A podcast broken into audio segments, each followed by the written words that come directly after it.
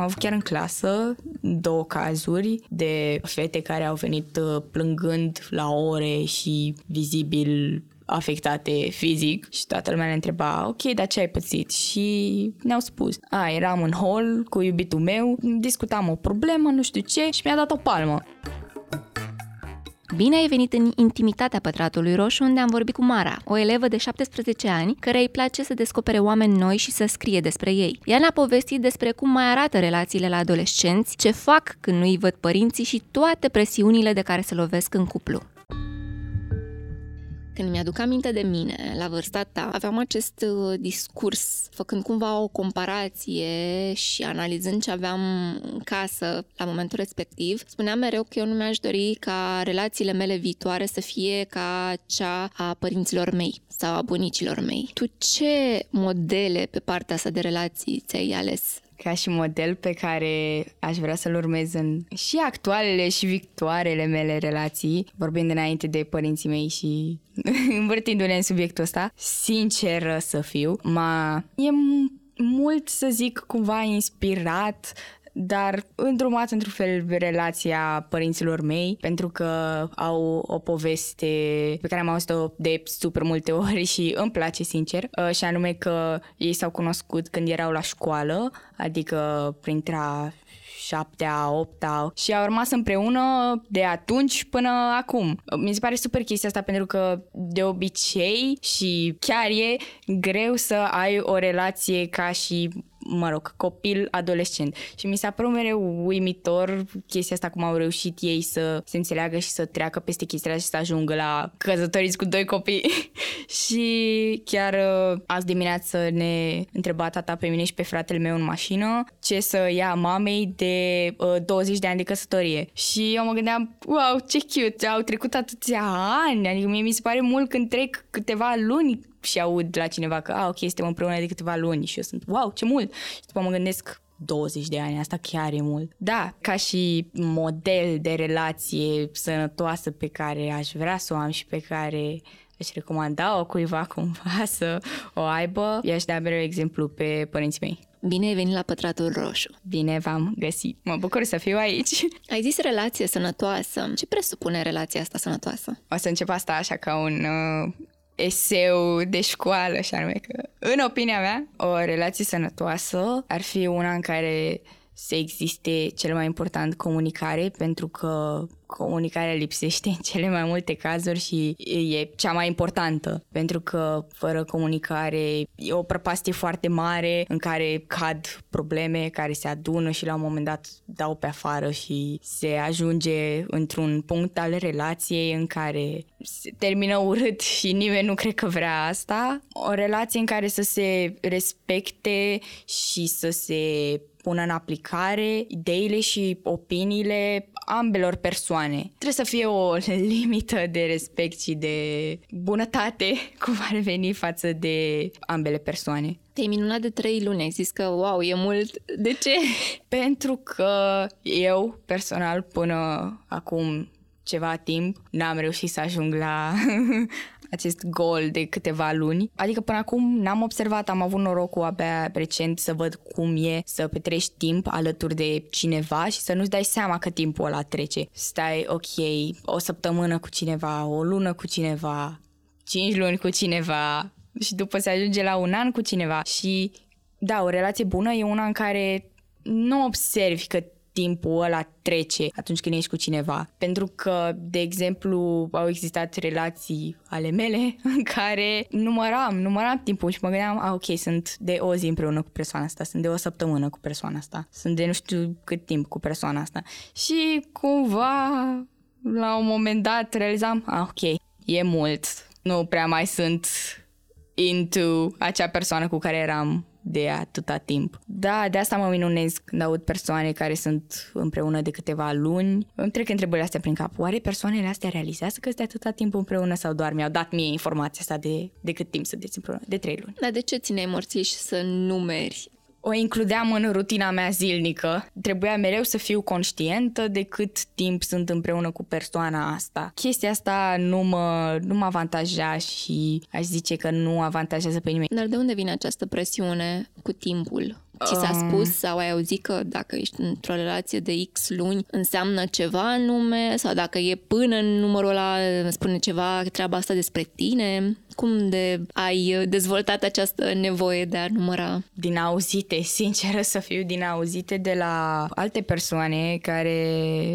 de exemplu, mi s-a povestit când am intrat la liceu o chestie de genul care mi-a, mi-a rămas în cap, o fată care a fost uh, împreună câteva săptămâni cu un băiat și apoi s-au despărțit și cumva ea a ajuns să fie știută prin tot liceu, fiind uh, genul de fată care își bate joc de băieți și uh, e neserioasă și vrea relații din astea așa trecătoare și uh, mi-a rămas în cap, a, ok, deci trebuie să depășesc un anumit număr de săptămâni, luni sau așa, ca să nu fiu mai departe catalogată drept fiind genul de fată care uh, nu vrea o relație serioasă și doar are chef să-și bată joc de băieți și chestii de genul ăsta. Ce înseamnă relație serioasă? Aș zice că o relație serioasă e una în care îți dedici și îți aloci timp ție, dar și celelalte persoane. E vorba de, de timp, de cât de implicat, aș zice, emoțional ești într-o relație, n-aș putea să numesc o relație serioasă una în care vă vedeți o dată la câteva săptămâni și în rest doar vorbiți pe mesaje. Eu personal a zice că prima mea relație serioasă a venit abia anul ăsta. Am catalogat-o eu ca fiind serioasă pentru că ne vedeam mult, ne-am discutat problemele și am ajuns cumva să cunosc persoana pentru că i-am dat timp, am vrut să dau timp de fapt relației astea să crească în ceva frumos.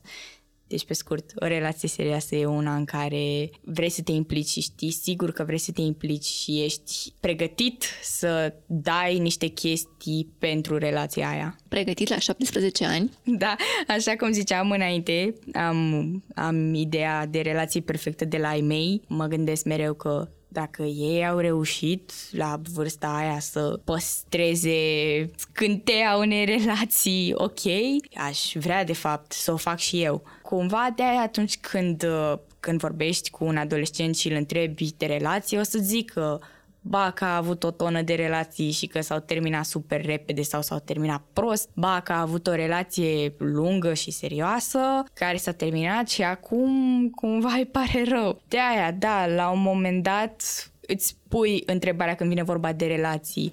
Sunt pregătit să am o relație serioasă pentru că nu ești tocmai independent la vârstele astea.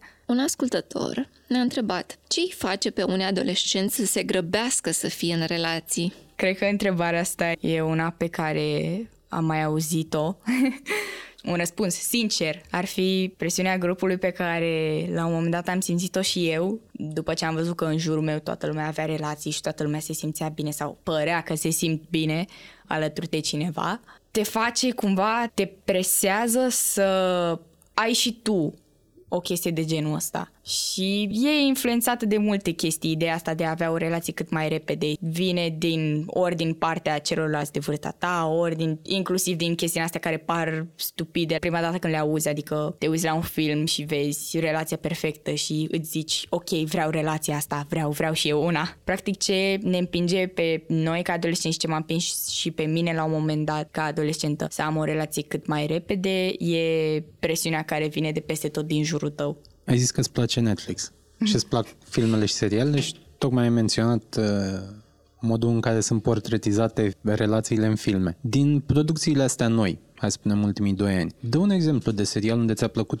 sau film, unde ți-a plăcut cum arată o relație pentru adolescenți. Pentru că producțiile astea, și de aici vine întrebarea, uh-huh. producțiile astea sunt de regulă făcute de adulți spre criza vârstei de mijloc, cu o oarecare rupere față de generația despre care ar trebui să vorbească. Și sunt curios dacă portretizarea aia te-a ajutat pe tine în vreun fel sau ai regăsit tu câteva elemente care să fie interesante. Uite o chestie pe care probabil cineva de vârsta mea nu s-ar aștepta să o zic, pentru că generația mea e foarte picky când vine vorba de filmele de genul ăsta cu portretizarea unei relații, mai ales astea de pe Netflix, pentru că majoritatea sunt uneori destul de comerciale și departe de realitate. Dar un film, de fapt, a devenit serie, care mi-a plăcut foarte mult și e destul de cunoscut, e To All the Boys I've Loved Before, pentru că, și acum o să explic, primul film e într-adevăr genul de poveste destul de ireală așa și puțin probabil întâmplabilă în viața reală între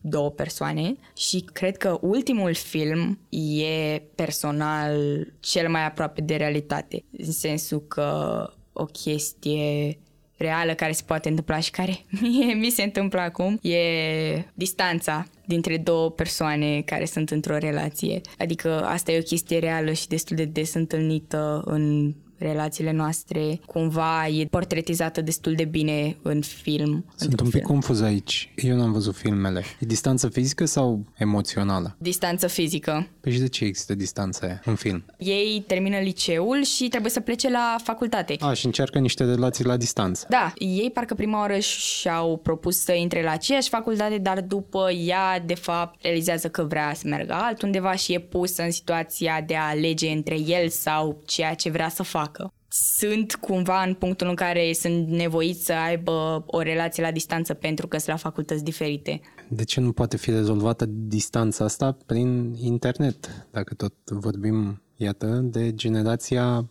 internetului? din nou, asta e o chestie care mi se pare că ține de o relație serioasă sau nu. Dacă e o relație serioasă, deși există, cum ai zis, opțiunea de internet și video call-uri și mesaje și orice, totuși vrei să fii fizic lângă persoana aia, adică să simți că e cineva acolo lângă tine și persoana aia, din întâmplare, și într-o relație cu tine. Teoretic, cam asta era și chestia acolo din filmele anterioare. Știam că au ajuns în punctul de relație semiserioasă și de aia n-ar fi putut să reziste, deși erau înconjurați de o tonă de metode prin care să comunice, nu puteau să reziste unul fără altul fizic. De ce zici de seriale gen Sex Education sau Big Mouth?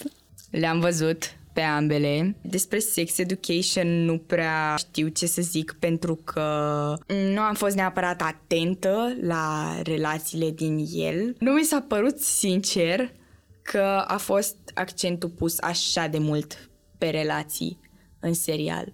Și în Big Mouth, cam aș putea să zic cam același lucru serialul învârtindu-se în jurul băieților. Bine, aici da. pentru o clarificare Big Mouth e pentru gimnaziu, celălalt e pentru liceu. Și de unde ai vrea să înveți chestii despre relații? Uite, tu ai dat exemplul ăsta al modelului din familie, dar să zicem că ai avea o instituție sau o autoritate a relației cum ar arăta? Uite, e o chestie dacă tot vorbeam de sex education și tot subiectul de educație sexuală în România, care la fel, în uh, programul pe care am citit-o, am studiat-o, nu prea văd și mi-aș dori să am o oră sau mai multe sau subiecte în general legate de relații și cum ar trebui ele să arate, cum ar trebui oamenii dintr-o relație să se comporte unul cu altul. Pentru că, într-adevăr, era în programă, erau ore în care se învăța respectul unul față de altul și chestii de genul ăsta. Dar nimic concret de cum ar trebui să arate o relație între doi adolescenți. Uite, aici e și o întrebare foarte bună de la cineva care ne ascultă. Cum poți face la vârsta asta, cum poți face diferența între o relație toxică și una sănătoasă? Am întâlnit cazuri de persoane care erau într-o relație vizibil toxică, dar persoanele nu, nu realizau chestia asta, adică genul de relație în care iubitul tău te înșală, ești conștientă că te înșală, adică el îți zice, băi, te-am înșelat cu alte fete și tu îi zici, da, dar e ok pentru că eu te iubesc.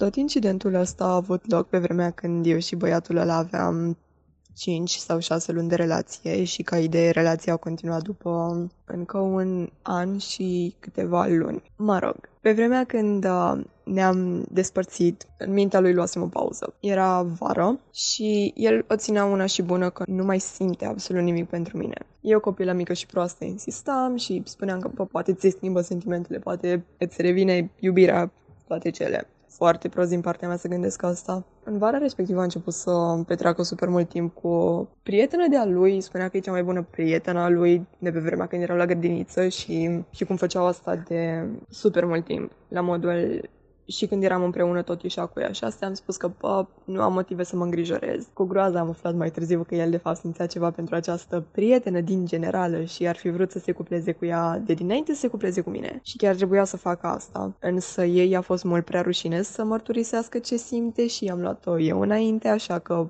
tipul ăla s-a cuplat cu mine. Tipul ăsta nu a putut să se cupleze în vara respectivă cu cea mai bună prietenă a lui de la grădiniță. Așa că a încercat să o facă cumva geloasă și să o rănească sau nici nu, nici nu am înțeles prea bine ce voia să facă. De fapt, a fost foarte complicat. S-a cuplat cu cea mai bună prietenă a tipei ăstea care era cea mai bună prietenă ca să o facă geloasă și ca să o rănească, practic, și ca să o forțeze să iasă din relația în care se afla, ca să se cupleze cu el. Efectiv mă ia durerea de cap când mă gândesc la asta. Apoi, unde apar eu în peisajul ăsta? Eram practic a treia iubită, oarecum amanta, nu chiar amanta, dar cea pe care o ține acolo pentru a-și satisface dorințele carnale, ca să o spun frumos. Ca să nu o spun frumos, mă ține acolo pentru sex. Și este foarte trist că în vara respectivă, practic, jegul ăsta avea trei iubite și eu acceptam să fiu practic a treia iubită și în loc să mă retrag din situația asta, continuam să sper că pă, că ne păcăm, că facem, că dregem și el ca ultimul nesimțit stătea și îmi dădea speranțe. Și într-adevăr am și eu o bucată de vină în chestia asta, dar totuși, de ce avea trei iubite? Ăsta e un red flag. Mi-ar plăcea să am un ghid cum ar trebui să arate o relație sănătoasă. Apropo de ce mi-ar plăcea să fiu învățată cumva la școală, având în vedere că, da, sunt elevă. Pentru că, sincer să fiu, nu știu să răspund la întrebarea asta, pentru că și eu sunt în căutare de un răspuns la ea. Dar cumva tu recunoști, ai spus red flag, ți-ai dat seama cam care ar fi o caracteristică mm-hmm. a relației toxice. Hai să mai punem noi pe listă câteva. Din ce ai mai văzut, din ce ai mai simțit, poate chiar tu? Uite, acum mi-am amintit de proiectul de Inner Relationship, care era îndreptat spre alt red flag și anume abuzul într-o relație, chestie care, din nou, e vizibil not ok într-o relație și uite, am dat peste cazuri de relații abuzive între adolescenți. E greu cumva să crezi că chestia asta se poate întâmpla atunci când știi că suntem înconjurați de internet și de surse de unde putem să învățăm chestii, dar uh, am avut, uh, am avut chiar în clasă două cazuri de fete care au venit uh, plângând la ore și vizibil afectate fizic și toată lumea ne întreba, ok, dar ce ai pățit? Și ne-au spus, a, eram în hall cu iubitul meu, discutam o problemă, nu știu ce, și mi-a dat o palmă. Eu mă uitam ceva de genul, ok, și how, cum s-a întâmplat toată chestia asta? Uite, o chestie care mie mi s-a părut absolut incredibilă din punct de vedere negativ a fost uh, reacția, reacția dirigintei noastre și anume că tot incidentul ăsta a venit fix după ce am participat la atelierul de la Inner Relationship. I-am spus dirigintei cumva, auziți, să știți că acum câteva zile colega noastră X a venit plângând la oră și a spus că iubitul ei a dat o palmă. Nu ați vrea să venea săptămâna altfel. Nu ați vrea ca în săptămâna altfel să îi aducem pe acești oameni care sunt dispuși să vină și să ne povestească de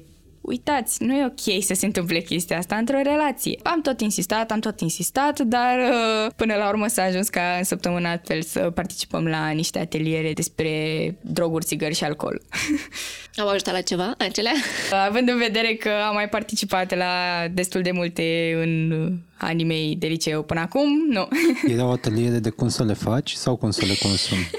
cum să nu le consumi și care sunt A, e simplu, pericolele. nu le și... consumi. Adică de ce există da. ateliere despre cum să nu ceva? Dar poate nuanța aici e că e greu să faci un atelier despre relații. E greu, e Și greu. nimănui nu-i pasă, cu adevărat. Da, uite, o dirigintă sau un diriginte. Dacă se va șoca la un astfel de atelier când își dă seama că acea căsnicie de 20 de ani este o relație ratată. Poate e și nuanța asta. Eu nu i-aș acuza doar de dezinteres, cât și de teamă. Și eu cred că le e frică cumva și cred că le mai e frică de o chestie. Mama mea e profesoară. Din toată experiența mea de fică uh, a unei profesoare știu că o teamă mare a profesorilor sunt, de fapt, părinții. Pentru că tu, ca și profesor, ai grijă de niște copii, ești responsabil de ei atunci când ești cu ei la școală. Tu, ca diriginte, să vină un părinte la tine și să te întrebe de ce nu ai fost conștient sau de ce nu ai fost acolo atunci când fica mea a fost uh, bătută de către iubitul ei. Ai zis de abuz fizic, e clar. Dar uh, hai să mai trasăm niște tipuri de red flag-uri de genul ăsta. Nu verifică nimeni telefoanele, nu aveți acel schimb sau poate tu chiar ai făcut chestia asta sau ți s-a făcut sau ai văzut între colegii tăi că hai, uh, dacă nu-mi dai telefonul înseamnă că n-ai încredere în mine sau invers,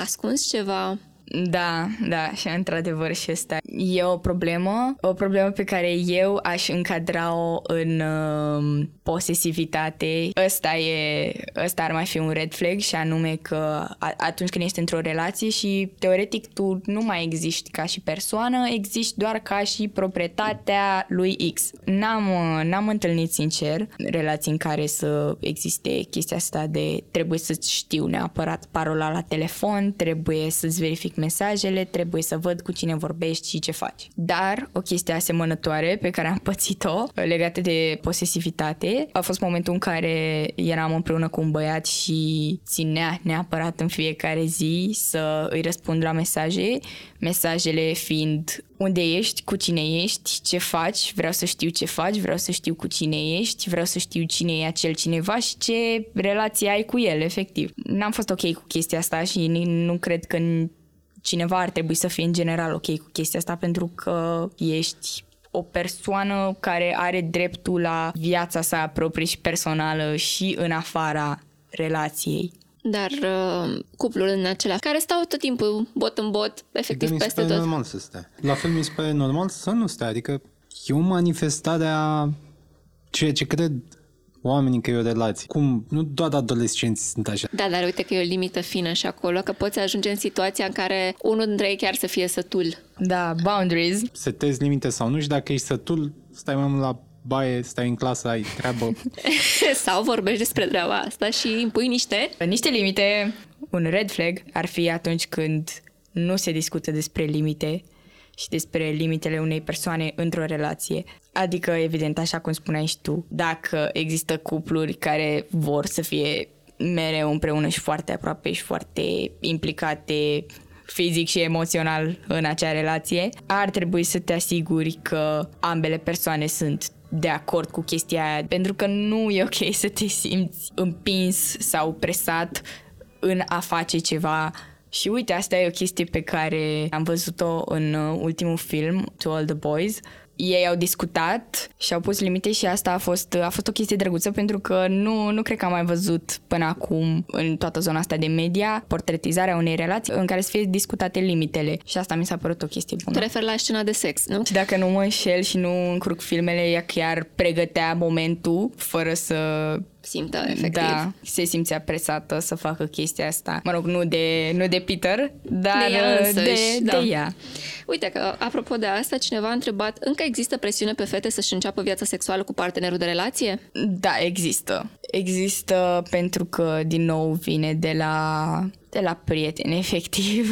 Asta cred că e cel mai sincer răspuns, pentru că să vină o prietenă la tine și să îți zică ceva de genul auzi, fată, uite, I did it, în sfârșit, în sfârșit s-a întâmplat și tu să te simți, a, ok, oare la mine când o să se întâmple? Și uite, de aici vine și chestia cu relația. Nu o să se întâmple niciodată. De ce? Pentru că nu am o relație. A, ok, deci trebuie să-mi fac una ca să se întâmple neapărat chestia asta. Și da, e, e, e și asta o presiune care, care încă există. Și am auzit cazurile în care se existe presiunea asta pentru că ți este interzis. Și mă refer la părinții tăi îți bag în cap ideea cu nu e ok să faci sex până nu te căsătorești. Chestie care încă există și am auzit-o de super multe ori. Tu în momentul ăla te gândești, a ok, deci trebuie să fac chestia asta pentru că mi este interzisă. De ce crezi că e încă propagată ideea asta? Dacă i-am identificat așa niște justificări. Pentru că asta au trăit și părinții, aș da cumva... Părinții colegilor tăi sunt niște oameni care au circa 40 de ani. Da, sau mai, mai mult. puțin, mai mult. Da. La începutul democrației anii 90 aveau maximum 20 de ani. Practic descopereau, au avut 10 ani de a descoperi o altfel de lume. Pentru că toți colegii tăi și tu inclusiv sunteți oameni născuți după 2000. Da. Adică acei 10 ani în care au avut ocazia să orice, să descopere o lume cu totul nouă. Și totuși preiau astfel de mesaje sigur, de la generația precedentă și le dau mai departe. Devenind ei înșiși conservatori, deși poate la început nu erau. M-aș gândi că un părinte i-ar impune chestia asta copilului său sau încă există ideea asta pentru că ei au greșit. Și aici mă gândesc că, uite, de exemplu, o prietenă recent și-a pierdut virginitatea și a fost o chestie, o dramă întreagă după că a fost neprotejat și era într-o zonă în care nu existau farmacii și s-a chinuit să-și găsească pastila de a doua zi și a trecut printr-un calvar de emoții și de momente de stres pentru că credea că o să oh, rămână mai tare decât drogurile. A descoperit că de fapt nu e atât de mișto să îți pierzi virginitatea și să treci prin toată, prin toată chestia asta. Și acum mă gândesc, oare prietena aia, când o să aibă copii, o să se gândească la chestia asta și o să le zică copiilor, auzi, uite, să nu cumva să faci chestia asta, pentru că uite ce am pățit eu și nu vreau să păți și tu chestia asta. Eu absolut random, dar băiatul în povestea ta pe unde era? Ce făcea în toată agitația fetei? Nu erau în București, erau într-un fel de sat, ambii erau cu familiile, familiile lor se cunoșteau și în fiecare vară se duceau în acel sătuc și toată chestia era că fiind un sat izolat, nu exista o farmacie, iar el la a doua zi trebuia să plece cu familia lui din acel sătuc într-un oraș mai apropiat. Și el cumva trebuia, avea misiunea de a încerca să găsească o farmacie ca să cumpere el pastila de a doua zi, dar cumva uh, trebuia să o facă în secret, fără ca părinții lui să știe. Prietena mea la fel. Toată ideea era ca părinții ei să nu știe, pentru că dacă știau, ea fiind exact în contextul de care ziceam, să nu cumva să faci sex înainte de căsătorie cumva finalul poveștii e că a reușit să-și ia pastila abia când a ajuns în București, după 24 de ore și după citit multe, multe prospecte și chestii de pe internet. Și mai bine protejați-vă. Folosiți prezervativul. La ziua mea anul ăsta am fost la o cabană cu grupul meu de prieteni și cu acest tip cu care fusesem destul de mult timp și totul a mers super ok, super normal. Era petrecere, lumea bea, am băut și eu pentru că era ziua mea și n-aveam să mă simt bine. Trebuie să recunosc că eu sunt o persoană care nu are neapărat o rezistență foarte mare la alcool. Da, tot a fost normal, petrecere, a venit un vecin la un moment dat și ne-a spus să dăm muzica mai încet, a venit cu niște plângeri la noi și normal că ne-am conformat și de atunci s-a cam spart petrecerea, fiecare s-a dus la treaba lui și na. Cumva am ajuns eu singură cu băiatul ăsta, dar repet, fusesem împreună destul de mult timp, nu era nimic de care să fi fost îngrijorată în particular și la momentul ăla eu mă îmbătasem foarte, foarte tare și nu știu cum am ajuns noi singuri într-o cameră. Apoi, din nou, nu mi-amintesc foarte multe chestii de atunci și asta e și problema, că nu mi-amintesc. Am ajuns la baie, pe jos, și atunci spune el și spun și prietenii mei um, că am făcut sex. Eu nu mi-amintesc absolut nimic din asta și aparent după ce s-a întâmplat această scenă, mie mi s-a făcut foarte, foarte rău. Nu eram conștientă, nu răspundeam foarte bine și cred că a fost cel mai nasol moment în care fusesem eu până atunci beată fiind și după ce a obținut ce și-a dorit respectivul băiat, el a plecat. Și ne-am văzut abia a doua zi când nu a vorbit absolut deloc cu mine. Nu m-a întrebat Hei, ești ok? Că te văzusem aseară înnecându-te cu propria vomă. Ești ok pentru că aseară erai inconștientă? Absolut nimic. Nici măcar nu mi-a zis bună. După ce grupul meu a luat într-o parte și al lui în altă parte, primesc un mesaj de la prietenul lui, nici măcar nu, nu era mesaj de la el, spunându-mi că trebuie să iau pastila de a doua zi, pe care mi-am plătit-o singură și, pentru că eram la o cabană, am mers 4 km ca să iau acea pastilă în soare pe jos. Nu e o schemă tot mai bună să luați pastila de a doua zi. Exact. Era o treabă care se practica la mine în liceu și mi s-a întâmplat și mie. Tipii mai mari erau cei care le pândeau pe fetele tot ce însemna boboci, știi? Se practică treaba da. asta în continuare, nu? Era de așteptat. Da. Dar cât de serioși mai sunt? Sau vin tot cu targeturi? Să știi că vin tot cu targeturi și inclusiv am văzut, acum nu știu dacă era mai în glumă sau mai în serios, când termina opta, afli la ce liceu a intrat, neapărat treci prin faza de grupuri de WhatsApp de boboci, în care sunt și cei mai mari și am uh, văzut și am trăit experiența de mesaje mesaje de genul abia aștept să văd ce bune sunt boboacele de anul ăsta, abia aștept să mă dau la ele, abia aștept să... Da. Deci da, încă există. Uite, de exemplu, atunci când uh, am intrat eu la liceu și eram a noua, am dat peste o fată care era cu un an mai mare ca mine și printre toate sfaturile de cum e liceu, cum sunt profesorii, cum să nu știu ce, mi-a zis o chestie și anume că vezi, ai grijă la băiatul X care e în clasa 11 nu știu cât, să ai grijă la el pentru că toată lumea îl știe fie drept uh, tipul care se dă la boboace și le face chestii super nașpa și după le lasă și ele ajung uh, în zona de traume și chestii din astea. Și eu eram, a, ok, tot când eram eu boboacă, am trăit prima experiență de băiat mai mare care se dădea la mine și primul meu gând a fost exact ăsta cu a, ok, e mai mare ca mine, deci sigur uh, urmărește ceva de genul ori sex, ori uh, să-și bată joc de mine. În timp ce, mă rog, eram în stadiu de prietenie cu el, tot așteptam să se întâmple chestia asta și anume să își bată joc de mine. Și da, s-a întâmplat. Ce s-a întâmplat bine acum dacă vrei să povestești? S-a întâmplat fix chestia de limite și anume că el era foarte, foarte pushy. Îmi zicea, auzi, da, n-ai vrea să încercăm și aia, n-ai vrea să încercăm și aia și eu fiind boboacă, na, 14 ani. Logic că răspunsul meu era nu și el nu prea, nu prea înțelegea chestia asta. Am încercat să mă îndepărtez, am fost într-adevăr forțată într-un sărut pe care nu-l voiam și atunci am, am rupt orice, orice chestie cu el. De unde ai aflat tu de consimțământ? Că despre asta ai tot vorbit până acum. Relația mea cu părinții mei legată de toată discuția despre educație sexuală a existat. Adică mi-au spus logic, protejează-te, ai grijă să nu se comporte urât cu tine, adică să nu te bată, să nu te hărțuiască în orice fel. Dar, într-adevăr, nu n-am auzit nicio chestie de genul asigură-te că te întreabă dacă ești ok cu chestia asta. N-am, n-am auzit-o și am aflat, aș zice, acum, acum câțiva ani. Eu sunt uh, voluntară, mă rog, implicată într-o asociație feministă care face postări despre diferite chestii legate de educație sexuală, feminism, uh, drepturi. Și la un moment dat a existat uh, și o postare despre consimțământ pe care am citit-o și apoi m-am interesat mai departe și am început să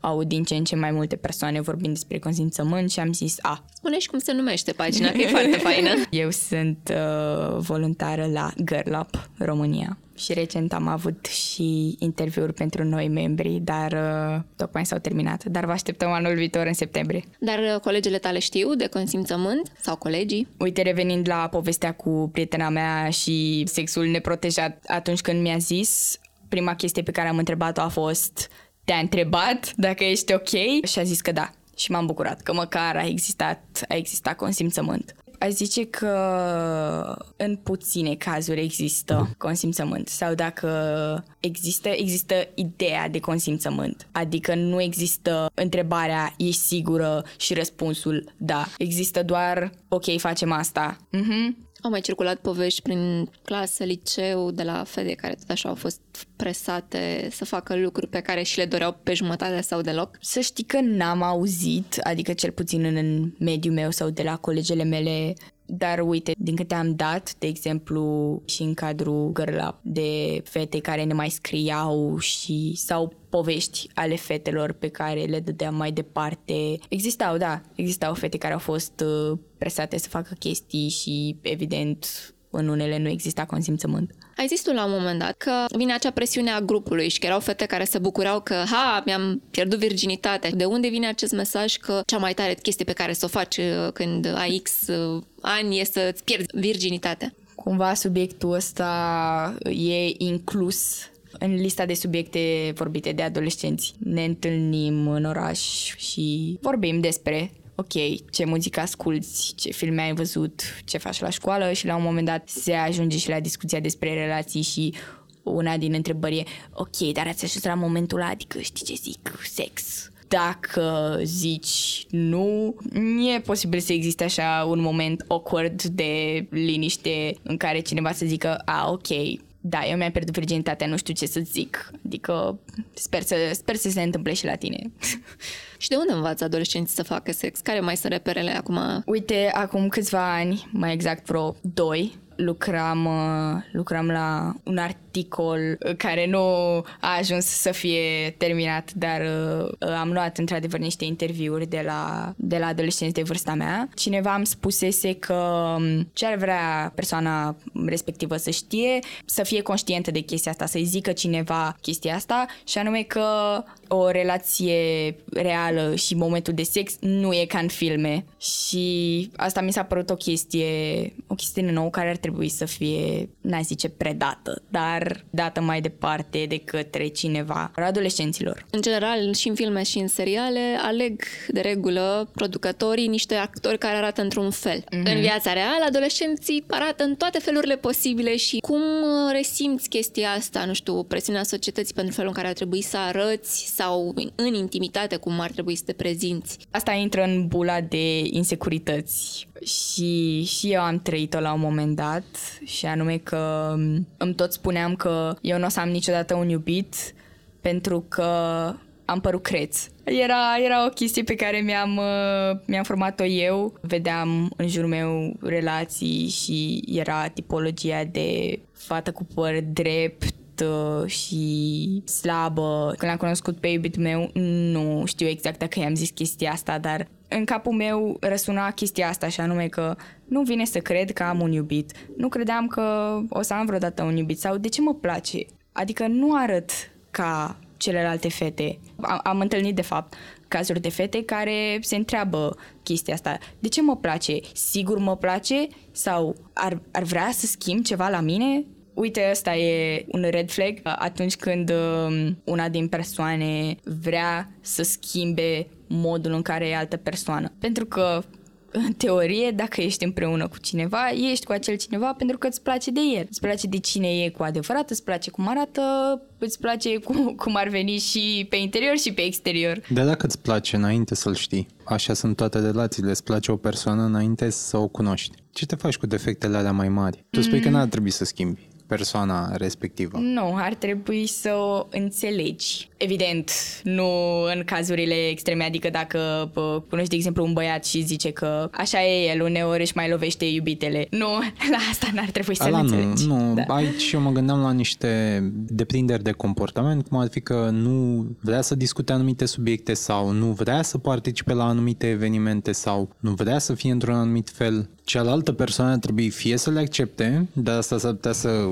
ducă la un bulgăre de zăpadă mm-hmm, mm-hmm, da. acumulându-se tot felul de alte mici defecte sau la discuții, dar oamenii, indiferent de vârsta lor, se descurcă destul de greu să discute și să articuleze problemele reale. Ar mai fi la acceptare, dar să le accepti deschis, nu doar să treci peste ele. Exact, da.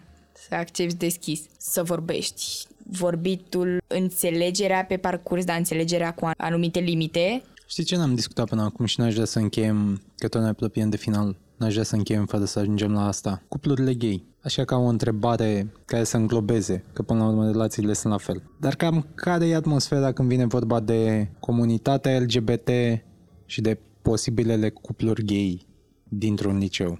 E greu, e greu pentru că, uite, recent a fost Pride-ul, deși e anul în care suntem și zona de LGBT a devenit mult mai uh, mediatizată în sensul pozitiv. Adică e mult mai portretizată în filme, în cărți. Există asociații, o deschidere destul de largă, aș putea să zic, spre comunitate. Te aștepți când auzi de Pride în 2021 să nu se întâmple evenimente gen intervenția unor oameni homofobi care au atacat uh, participanții de la Pride cu ouă, pentru că asta s-a întâmplat. Deși există deschiderea asta, le e greu, mai ales fiind uh, adolescenți și fiind pulversați din atâtea părți de întrebări și de insecurități și de limite impuse, e greu să te descurci într-o mare de oameni care nu te acceptă mai ales și mai ales într-o relație. Am auzit și povesti de genul suntem împreună, dar suntem împreună doar când suntem doar noi doi, doar noi două, pentru că nu vrem să fim văzuți de alte persoane, cumva există coming out-ul doar în acea relație și nu în afară. Pot eu să fac o paranteză. De obicei, liceul este și o perioadă teribilistă pentru mulți, mm-hmm. adică știu persoane care, mă rog, de seamă cu mine acum, care și recunosc că în liceu erau niște neonaziști, idioți, că recunosc și treaba asta și acum sunt adulți responsabili cu o mentalitate foarte ok. De-aia de multe ori ceea ce vezi în liceu, nu știu, ca o direcție, poate să transforme în timp. În bine, chiar. Pentru că toți suntem în sfera asta de ce zice lumea și spuneai tu de acele complexe care s-au format în timp de unde Există un mesaj acolo care ți-a fost livrat de-a lungul timpului. De unde a venit el? Din filme și din seriale și din cărți și din postări de pe Instagram și din ce mai urmăream eu. Cum arătau oamenii de pe Instagram? Băieții sunt mereu uh, înalți și bine făcuți și fetele sunt mereu uh, slabe cu păr drept uh, sau băieții sunt mereu blonzi cu ochi albaștri și asta e tipologia cea mai căutată de fete, adică dacă iubitul tău nu e blond cu ochi albaștri, Mm, e nasol și dacă tu nu ești slabă cu uh, piele perfectă și cu păr uh, drept și frumos, iar nu, nu e ok. Asta e ideea livrată de social media și de toată media în general. E interesant pentru că cineva a întrebat următorul lucru. De ce adolescenții pe care i-am putea cataloga convențional frumoși și sociabili nu sunt într-o relație? Uite, dau un exemplu și am văzut, uh, am văzut recent un serial în care era chestia asta. Dacă tu, ca băiat, ești genul care arată super bine și blond, cu ochi albaștri și înalt, ești bombardat de uh, fete și de propuneri de relații și vrei să-ți păstrezi imaginea de voi fi mereu singur, tocmai pentru că sunt perfect și să fiu împreună cu cineva mi-ar strica perfecțiunea. De ce nu pot fi unii adolescenți romantici deși înțeleg ideea și spun că sunt într-o relație neconvențională. De ce cred uh, eu că nu mai există romantism la modul vechi, aș putea spune, în genul de, uh, de flori, de uh, mesaje, de rușine. Aș zice că generația mea are, are un cuvânt pe care și eu îl folosesc pentru chestiile romantice, cheesy, în sensul în care când iubitul meu mi-a adus flori, nu mă așteptam și am catalogat-o drept o chestie, o chestie cheesy pe care eu, dacă eram în locul lui, nu aș fi făcut-o de rușine. Adică mi-ar fi fost rușine să-i aduc flori unei fete. Eu am catalogat-o mai întâi ca și a, ce cheesy mi-a adus flori. Dar după am realizat că se încadrează la chestia de romantism și a fost, a fost într-adevăr cute. De unde vine rușinea asta? De ce e rușine? Tu mi-ai zis uh, de seriozitate la 16-17 ani, zona asta, dar uh, cumva încă, încă suntem uh, niște, niște copilași ai cumva sentimentul ăla de cum fac chestia asta, oare o, o să-i se pară ciudat dacă o iau de mână la primul date sau uh, dacă îi aduc flori la primul date sau uite și asta cu date-urile e uh, o treabă cum inviți o fată la, la întâlnire. Nu prea am mai auzit conceptul ăsta de uh, a invita pe cineva la o întâlnire între noi. Nici nu cred că mai există așa mult. Există conceptul de o să ies cu ea sau el, dar nu o să-l cataloghez drept date doar uh, o să ieșim așa și vedem uh, pe parcurs. Adică dacă văd că e interesat, interesată, bag niște flirturi și chestii astea și vedem unde duce. Dar nu există o să o invit la o întâlnire, o să-l invit la o întâlnire. Dar să știi că aici e posibil să avem cu toți o imagine deformată asupra realității, pentru că ideea de a nu avea date-uri propriu-zise, eu am văzut-o prima dată undeva la Bărămiu, 97-98. Ei făceau altfel, erau un grup și ieșeai în acel grup și implicit te vedeai și cu persoana respectivă. Da. De asta mi se pare, de unde și întrebarea, preocuparea asta cu romantismul, pe această propaganda filmelor și serialelor. Uh-huh. Pentru că asta cu florile noi nu am avea de ce să ne dăm flori unii altora dacă nu ar fi această propagandă, că nu e un gest frumos, e un gest catalogat de-a lungul timpului drept frumos și oricum gestul ăsta are undeva la foarte puțin timp. E o industrie. La fel și asta cu cadourile, adică toate astea sunt tot felul de manifestări cheesy, da? Mersi. Reclamele la Mersi sunt în zona aparent romantică. Da. Și până la urmă, cred că suntem în punctul și cu asta încheiem, suntem în punctul redefinirii romantismului, pentru că manifestările astea vechi mie mi se par grețoase, pentru că nu au substanță în spate. Acum ar fi asta cu cina romantică. De ce ar fi da. o cină de tipul ăla mai interesantă decât una care nu e romantică, nu e catalogată ca atare? Da, și uite de aia unii declară ca o relație neconvențională pentru că e ceva nou. Adică nu ai, nu ai genul ăla de relație pe care ar fi avut-o bunicii tăi sau ceva de genul ăsta. Și măcar e... nu te chinui să respecti anumite tipare. Da, cumva am reinventat relațiile și într-un mod uh, bun și într-un mod uh, rău. Mulțumim! Mulțumesc și eu! Acest podcast a fost realizat de Dana Alecu și Răzvan Băltărețu. Îți mulțumim că ne-ai fost alături până la final. Fiecare nou episod, Pătratul Roșu, poate fi ascultat pe SoundCloud, Spotify, Apple Podcasts sau orice altă platformă preferi. Totodată, nu uita să ne urmărești pe Facebook și Instagram ca să afli care vor fi următorii noștri invitați și să ne spui ce ai vrea să știi de la ei.